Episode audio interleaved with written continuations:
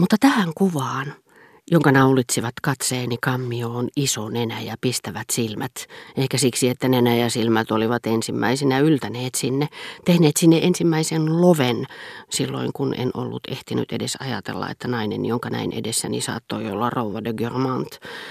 Tähän aivan tuoreeseen, muuttumattomaan kuvaan minä yritin soveltaa tietoa. Se on rouva de Germant. Enkä minä kyennyt viemään tätä tietoa muuta kuin kuvan eteen, kuin ne olisivat olleet kaksi eri tasoissa liikkuvaa levyä. Mutta nyt kun näin, että tämä Rova de Germant, josta olin niin usein haaveilut, oli olemassa minun ulkopuolellani, hän alkoi vaikuttaa mielikuvitukseeni entistä voimakkaammin. Ja kun hetken olin ollut lamassa odotetusta niin kovin poikkeavan todellisuuden takia, ajatukseni alkoivat reagoida ja toistella, Germantit olivat kuuluja jo ennen Kaarle Suurta. Heillä oli oikeus määrätä vasalliensa elämästä ja kuolemasta. Germantin herttuatar on Geneviève de Brabantin jälkeläinen. Hän ei tunne eikä liioin suvaitsisi tuntea ketään täällä olevista. Ja sitten, miten ihmeen riippumaton onkaan katse – sen liittää kasvoihin niin löyhä, niin pitkä, niin joustava ketju, että se voi yksin kulkea kauas. Sillä aikaa, kun Rova de Germant istui kappelissa vainajiensa hautojen päällä, hänen katseensa harhaili sinne tänne, nousi pylväitä pitkin, pysähtyi minuunkin kuin kirkon laivassa kuljeksiva auringonsäde, mutta kun se hyväili minua, minusta tuntui, että se oli siitä tietoinen – koska Rova de Germant istui liikkumatta kuin äiti, joka ei ole näkevinään miten kuijeilevan uskaliaasti ja häikäilemättömän innokkaasti hänen lapsensa leikkivät ja puhuttelevat tuntemattomia ihmisiä. Minun oli mahdotonta tietää, hyväksyikö hän vai paheksuiko hän joutilaassa mielessään katseittensa harharetkiä. Minusta oli tärkeää, ettei hän lähtisi pois ennen kuin olisin ehtinyt katsella häntä tarpeeksi, sillä muistin, että jo vuosikausia olin suunnattomasti toivonut näkeväni hänet, ja minä tuijotin häntä kiinteästi niin kuin joka katseeni olisi voinut todella ottaa ja panna sisälleni varastoon muiston isosta nenästä, punaisista poskista, kaikista niistä yksityiskohdista, jotka olivat minusta kallisarvoisia, väärentämättömiä ja erityisiä tietoja hänen kasvoistaan. Nyt kun hänet tekivät kauniiksi kaikki ajatukset, jotka häneen liitin, ja ehkä ennen kaikkea ihmisen parhaita puolia varjeleva itsesäilytysvaisto, halu välttyä pettymyksiltä, kun sijoitin hänet, sillä hän ja se Germontin herttuatar, jonka siihen saakka olin mielessäni kuvitellut, olivat nyt yksi ja sama henkilö, erilleen kaikista muista ihmisistä, joihin hetkeksi – Pelkästään ulkonaisen olemuksen perusteella olin hänet sekoittanut. Minua ärsytti se, että ihmiset ympärilläni sanoivat, hän on kauniimpi kuin rouva Sasera ja neiti Väntöi. Ikään kuin häntä olisi voinut verrata heihin.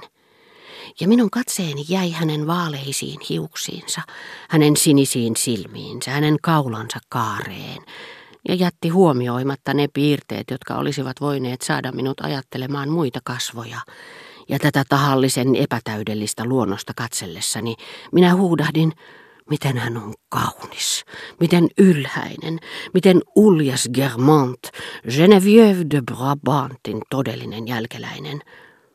Ja hänen kasvojaan valaiseva tarkka katseeni eristi hänet niin, että kun minä nyt ajattelen tätä häätilaisuutta, minun on mahdotonta saada mieleeni ketään mukana olijoista, lukuun ottamatta häntä ja suntiota joka vastasi myöntävästi, kun minä kysyin, oliko nainen todella rouva de Germant.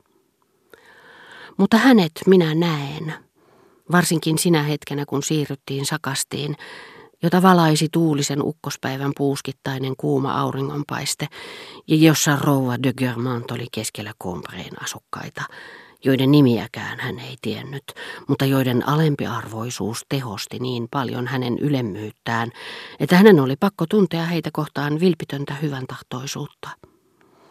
Ja sitä paitsi hän toivoi vaikuttavansa heihin entistä enemmän käyttäytymällä luonnollisesti ja yksinkertaisen viehättävästi.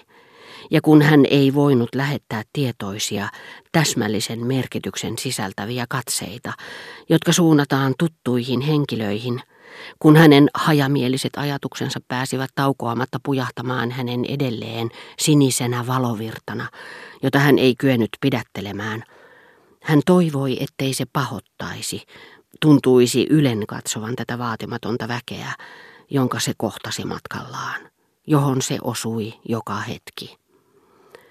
Minä näin vieläkin malvan värisen, silkkisen ja pöyhään huivin yläpuolella hellän ihmetyksen hänen silmissään, joihin hän oli kiinnittänyt hymyn, uskaltamatta osoittaa sitä erityisesti kenellekään, jättäen sen vapaasti jokaisen käytettäväksi. Hymyn, joka oli hiukan ujo kuin linnan rouvan, joka tuntuu pyytävän vasalleiltaan anteeksi ja rakastavan heitä. Hymy osui minuun. En ollut hetkeksikään lakannut tuijottamasta häntä, ja muistaessani katseen, joka oli pysähtynyt minuun messun aikana ja joka oli ollut sininen kuin Gilbert pahan lasimaalauksen läpi heijastunut auringon säde, minä ajattelin, varmaan hän on huomannut minut. Minä ajattelin, että hän piti minusta, että hän ajattelisi minua vielä kirkosta lähdettyään, että hän ehkä olisi minun takiani surullinen tänä iltana Germontissa – ja samassa minä rakastuin häneen. Sillä toisinaan riittää rakastumiseen se, että nainen katsoo miestä halveksuvasti, niin kuin olin kuvitellut Swannin tyttären tekevän, ja että mies kuvittelee, ettei nainen voi koskaan kuulua hänelle, mutta toisinaan riittää se, että nainen katselee miestä lempeästi, niin kuin Rova de Germant minua katseli, ja että mies kuvittelee naisen voivan kuulua hänelle. Rova de Germontin silmät sinertyivät kuin talvio. Mahdoton poimia ja kuitenkin minulle omistettu. Ja aurinko, jota pilvi väijyi, mutta joka vielä paahtoi täydellä terällä torille ja sakastiin, siveli pelargonia hipiäiseksi punaiset matot, jotka oli levitetty lattialle juhlatoimituksen takia, ja joita pitkin eteni hymyillen Rova de Germont, ja hän painoi niiden villakudokseen ruusunpunaisen samettipinnan, valokerrostuman, sellaisen juhlan ja ilon hellyyden, tyynen pehmeyden, jonka toteaa joillakin Lohengrinnin sivuilla, joissakin Carpaccion maalauksissa, ja joka saa ymmärtämään, miksi Baudelaire kutsui trumpetin ääntä hiveleväksi.